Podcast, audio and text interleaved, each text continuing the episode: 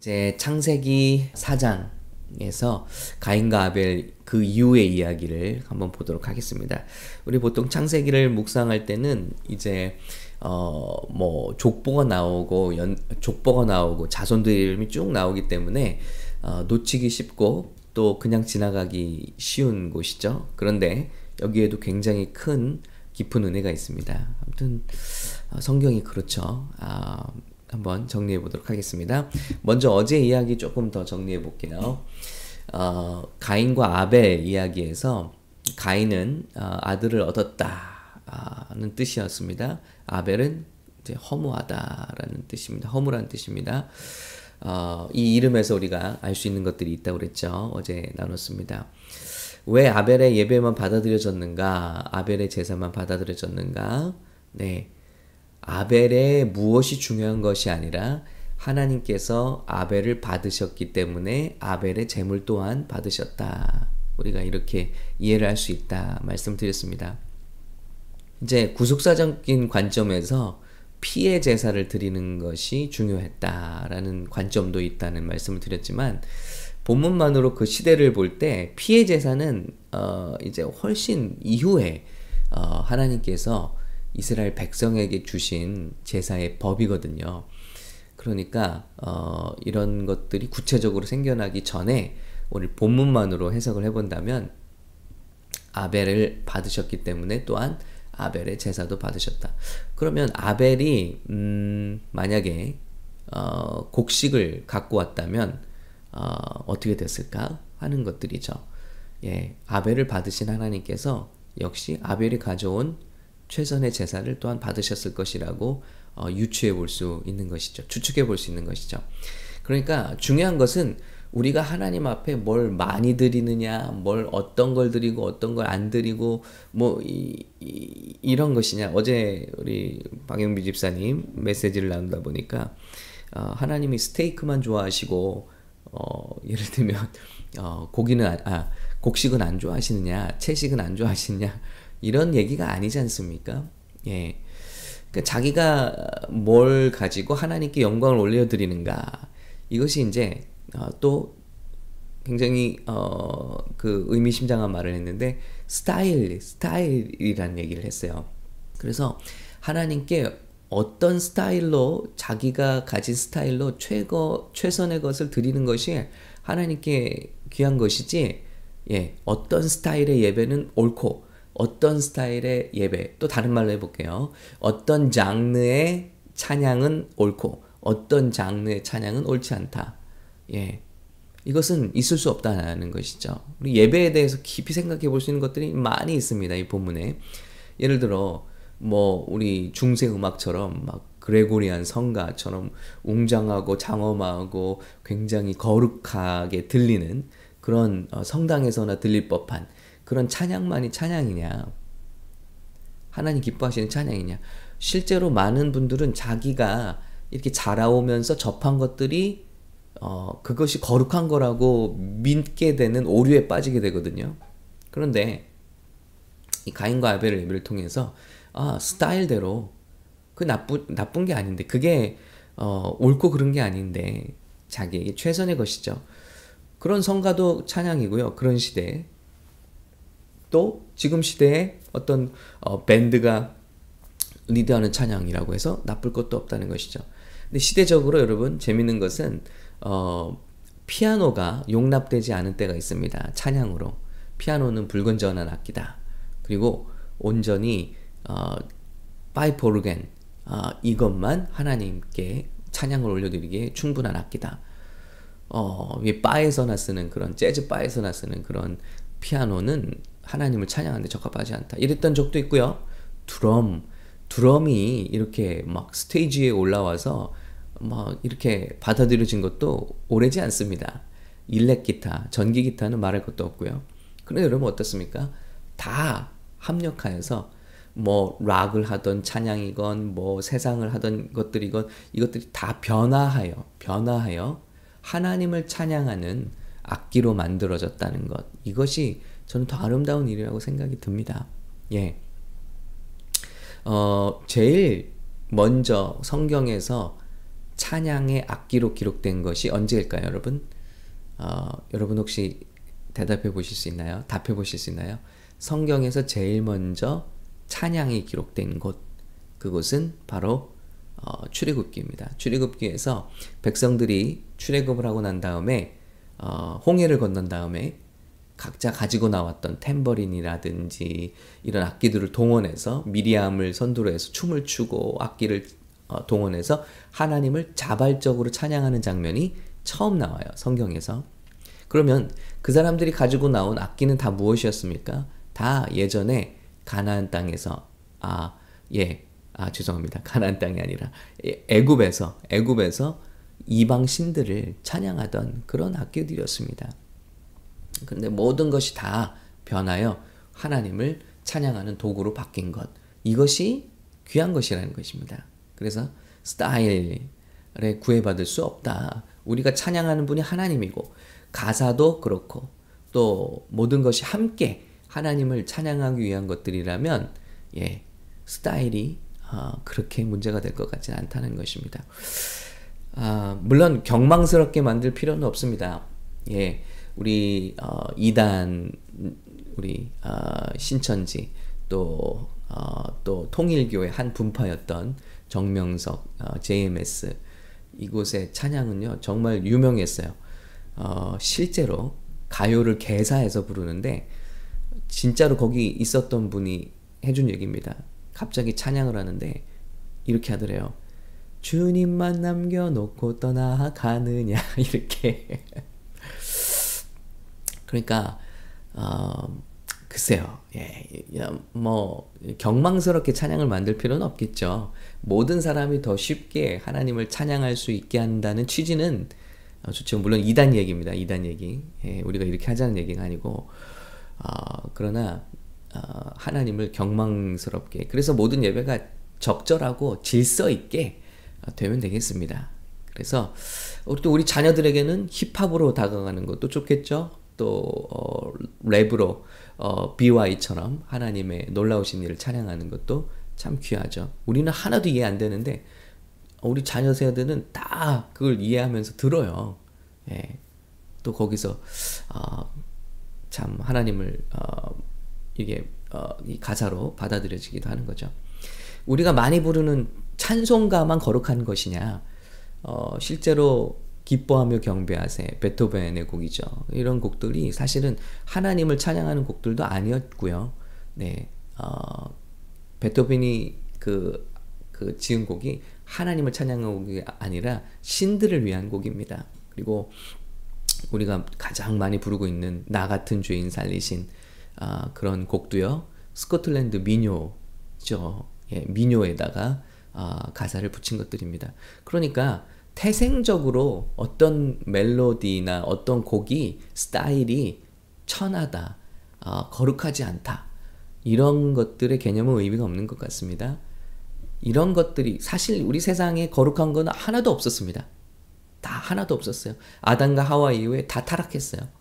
그렇죠? 근데 이 모든 것들을 변화시켜서 하나님을 찬양하고 하나님의 영광을 위해서 바에서 쓰이던 악기들이, 락 공연장에서 쓰이던 악기들이, 사탄을 숭배하던 악기들이 다 도리어 변하여 하나님을 찬양하는 악기로 된다는 것, 스타일이 된다는 것. 저는 이것이 참 귀한 일이라고 생각합니다. 저와 여러분도 그렇잖아요. 사단의 종이었잖아요, 태어날 때부터. 그러나 하나님께 예배하는, 하나님을 예배하는 거룩한 의의 병기가 되었습니다. 이것이 귀한 것이라고 생각됩니다. 아벨의 예배만 받아들여졌는가, 우리가 나눴습니다.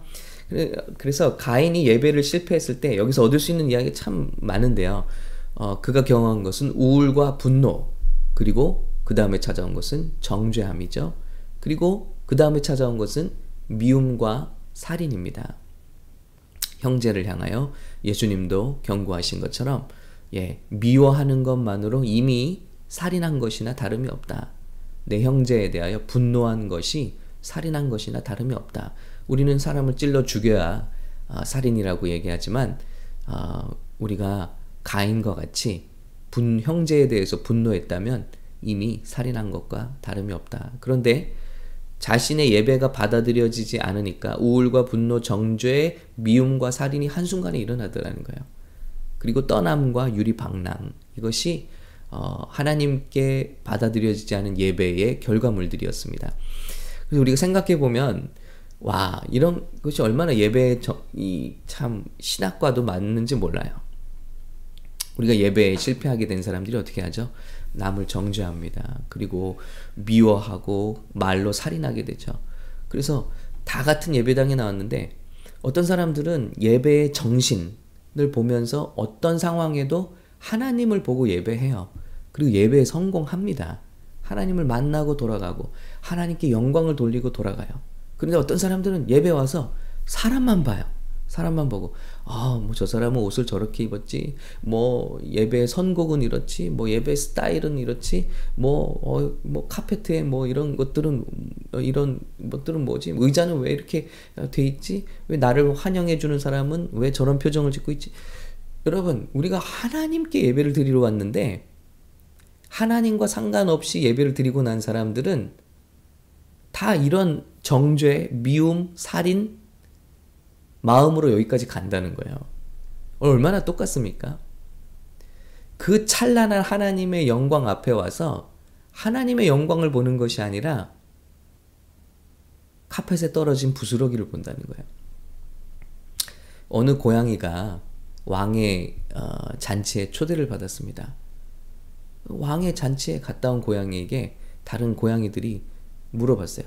야, 친구 고양아, 너 얼마나 좋았냐? 그랬더니 이 고양이가 투덜대면서 좋긴 뭐가 좋아, 나는 왕의 잔치 내내 왕의 의자 밑에 기어다니는 쥐를 보고 있었다고.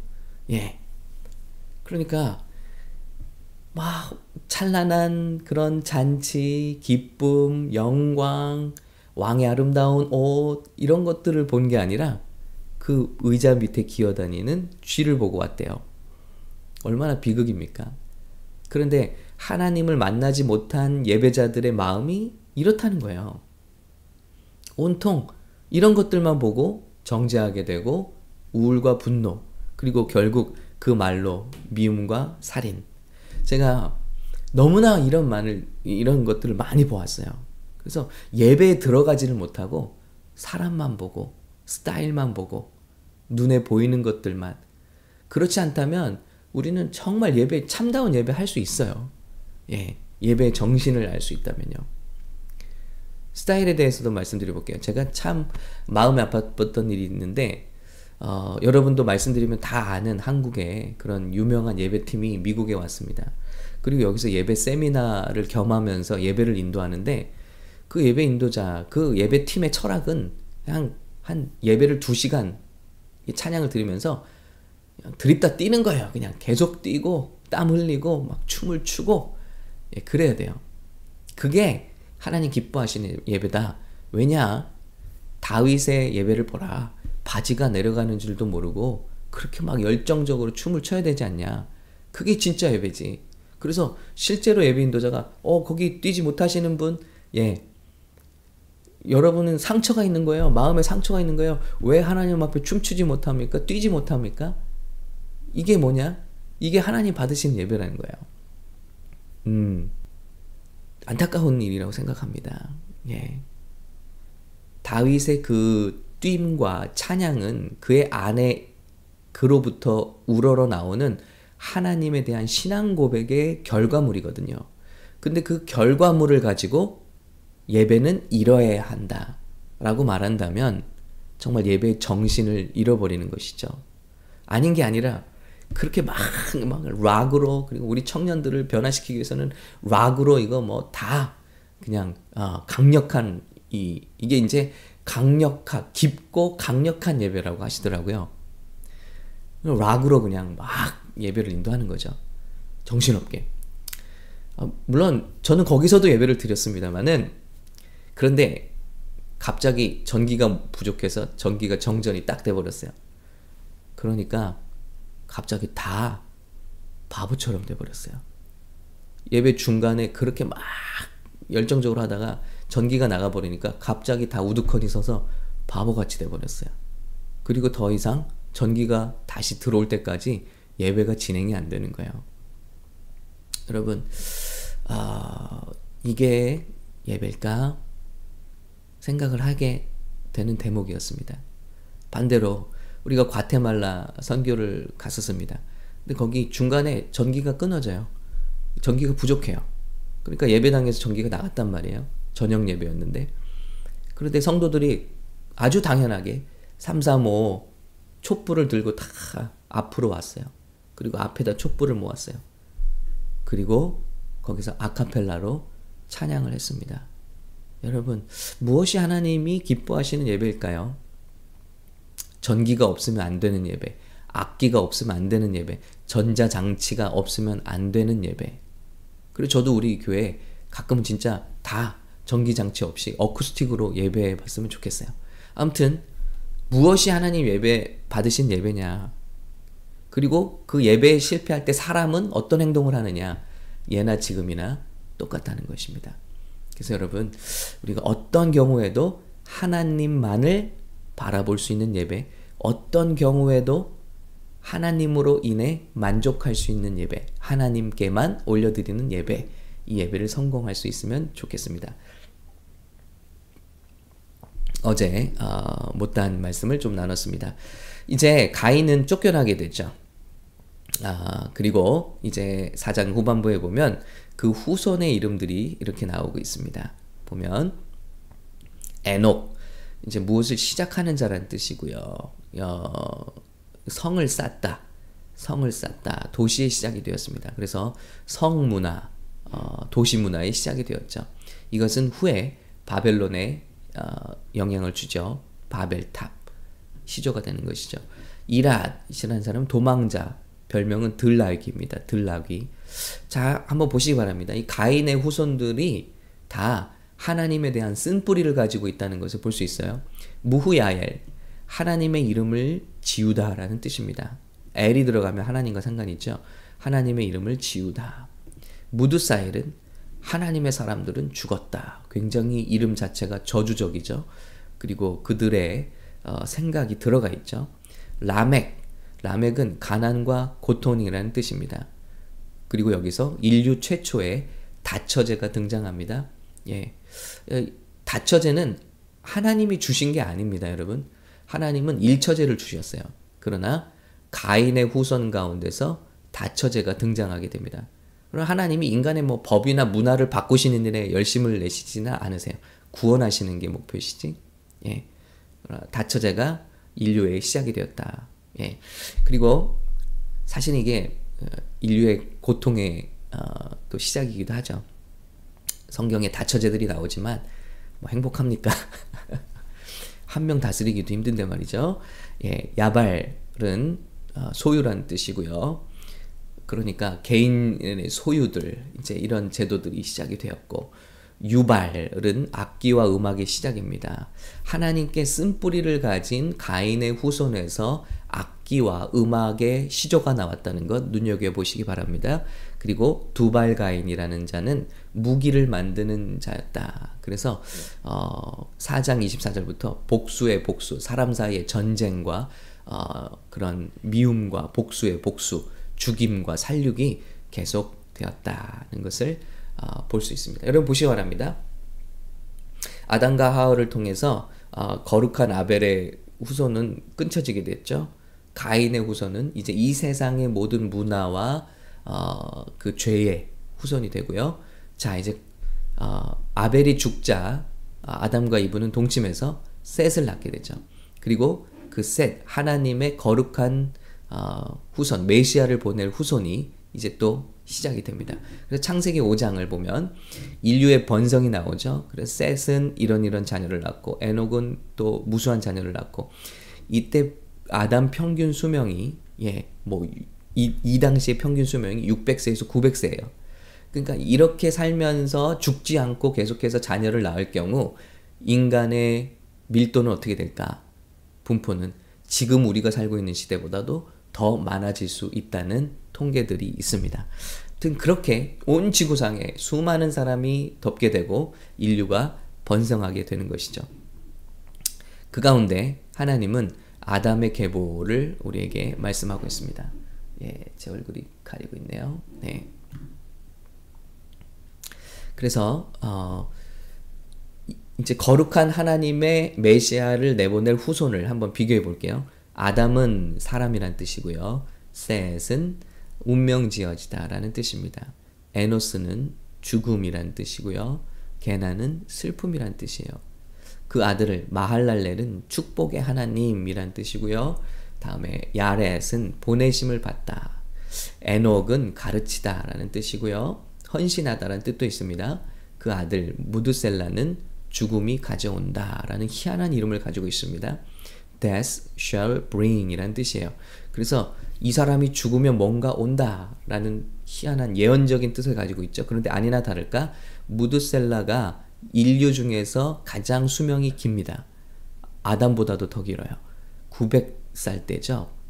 그런데 이 무드셀라가 죽는 해 성경을 보면 홍수, 이 땅을 덮는 심판, 홍수가 시작됐다고 기록하고 있습니다. 그러니까 다 의미가 있는 이름이에요. 하나님께서 선지자적인 이름을 지어주신 거예요. 자, 라멕입니다. 절망의 사람, 절망이란 뜻이고요. 마지막 노아, 이제 노아의 홍수 이야기가 시작되려고 합니다. 노아는 rest라는 이름과 comfort라는 뜻을 가지고 있어요. 쉼과 위로다 라는 뜻입니다. 근데 아까 가인의 후손을 보면 예, 다 쓴뿌리잖아요. 그리고 인간의 문명, 그리고 하나님을 대적하는 문명의 시초들이 여기서 다 나오죠. 그런데 하나님의 거룩한 연대표를 보면요, 이 이름이 자체가 복음을 말하고 있다는 거죠. 갈보리 채플 쪽에서 이렇게 말씀하는 것을 제가 거의 미국에 와서 거의 20년 전에 처음 듣고 참 은혜를 많이 받았어요. 이 연대표 자체에 하나님의 은혜가 나타나 있어요. 아담, 사람은 셋, 운명 지어졌는데 그것은 에노스, 게난, 죽음과 유한한 존재와 슬픔에 쌓인 존재로 운명 지어졌다. 말이 만들어져요. 그런데 마할랄렐, 축복의 하나님이 보내심을 받는데 그분의 가르침과 헌신, 죽음은 가져온다. Death shall bring. 누구에게요? 이 절망에 빠진 사람들에게 참 쉼과 위로를 가져올 것이다. 와우, 이거 자체가 메시아를 수천 년에 걸친 그들의 수백 년, 천 년이 넘는 시간 죄송합니다. 시간에 걸친 인간의 연대표가 바로 메시아의 오심을 예언하고 있다는 것입니다. 즉 인류의 역사에 이렇게 두 가지 강물이 흘러가고 있다는 걸 보여주는 거예요. 예, 하나님을 대적하는 인간의 역사, 이것은 노아의 홍수 이후에도 이어져서 바벨탑까지 가고 이 바벨의 정신은 요한계시록에 가서야 끝이 나는 거예요. 그래서 하나님께서 이 세상의 모든 종교 시스템과 경제 시스템을 다 붕괴시키시죠. 심판하시죠. 그때 심판받아 끝나는 게 여기서 시작된 바벨의 정신입니다. 그러니까 이 지금 가인과 아벨로부터 이 갈라진 이 인간의 두 갈래 길이 얼마나 무서운지, 죄의 자녀들, 또 죄의 종으로 태어나는 사람들, 그리고 하나님의 메시아를 배출하는 사람들, 그리고 그 메시아를 믿고 구원받는 하나님의 거룩한 사람들, 구원받는 사람들, 이 두 역사의 강줄기가 있는데 우리는 태어날 때 근본적으로 가인의 후손 속에 있습니다. 그런데 예수님을 믿음으로 예수님의 계보에 접붙여진다는 거예요. 그래서 우리가 양자의 영을 받고, 예, 원래는 아니었는데 양자가 되었다는 거예요. 그래서 양자의 영을, 성령을 받고, 그리고 우리는 하나님을 아빠, 아버지라고 부르는 사람들이 된 것입니다. 여러분, 이게 놀라운 은혜지 않습니까? 사람은 누구나 태어나든지 죄를 갖고 태어나고 하나님을 대적하는 마음을 갖고 태어나고, 스스로 하나님을 찾는 자가 있나 보십시오. 세상에 그 어느 누구도 하나님을 찾는 자가 없습니다. 음악이건 뭐건 문화건 법이건 간에 다 하나님을 대적한단 말이에요. 우리가 그렇게 지으심을, 그렇게 타락해 한 존재이기 때문에. 그런데 예수님을 믿는 순간 거룩한 하나님의 아들과 딸의 반열에 우리가 서게 되니 얼마나 큰 축복입니까? 이 영광을 아는 사람들이 하나님을 예배하는 것입니다. 하나님께 영광 올려드리고 자신의 삶을 드리는 것입니다. 저와 여러분이 받은 구원이 얼마나 귀한 것인지 앞으로도 계속 이어질 것입니다. 이제 앞으로 나눌 말씀에 이런 하나님의 역사의 물줄기, 인간의 역사의 물줄기가 계속 흘러간다. 지금도 저와 여러분 앞에 이 두 물줄기가 흘러가고 있다. 우리는 어느 편에 설 것인가? 우리는 이미 하나님의 편에 서 있습니다. 예수 그리스도의 구원하시는 보혈로 말미암아 우리는 그 예언하신 그 은혜로 말미암아 우리는 주님의 편에 서 있다는 것입니다. 이 길에서 정말 겸손하게 하나님을 높이시고 감사하시고 아직 이 하나님을 대적하는 이 물줄기 속에 있는 분들을 우리가 빨리 한 분 한 분씩 꺼내어 구원의 반열에 이렇게 인도할 수 있는 저와 여러분 마지막 때 사명을 가지고 있습니다. 세상이 정말 빠르게 변하고 있어요. 마지막 때를 향해 정말 빠르게 변하고 있습니다. 마지막 때는 최후 심판과 우리 요한계시록에서 나눈 것과 같은 고통과 하나님의 진노입니다. 이것을 당하기 전에 정말 하나님 앞으로 구원의 방주로 우리 한 사람이라도 더, 우리 가족부터, 친지부터, 우리 가까운 사람부터, 동료들부터, 내가 만나는 그 가까운 사람들부터 주님의 방주에, 구원의 방주에 태울 수 있는 저와 여러분 쓰임받게 되기를, 우리 교회 되기를 예수님의 이름으로 간절히 축원합니다.